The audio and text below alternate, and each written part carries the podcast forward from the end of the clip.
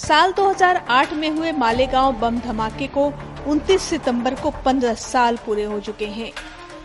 इस बीच अब तक एनआईए की सेशन कोर्ट में मामला लंबित है। इतने साल बीतने के बावजूद अभी तक सीआरपीसी 313 के तहत इस मामले में आरोपियों के बयान दर्ज नहीं हुए हैं। इनमें तीन आरोपियों को बरी किया जा चुका है, जबकि दो आरोपी फरार हैं।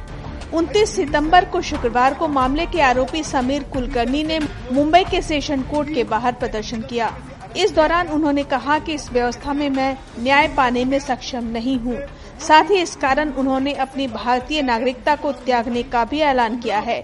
इस दौरान उन्होंने सेशन कोर्ट के बाहर नालायक भारतीय का बोर्ड लेकर प्रदर्शन किया। आपको बता दें कि भोपाल से बीजेपी सांसद साध्वी प्रज्ञा नंबर वन आरोपी हैं। आपको बता दें कि बीते 25 सितंबर को एनआईए कोर्ट ने सात आरोपियों को बयान दर्ज करवाने के लिए बुलाया था।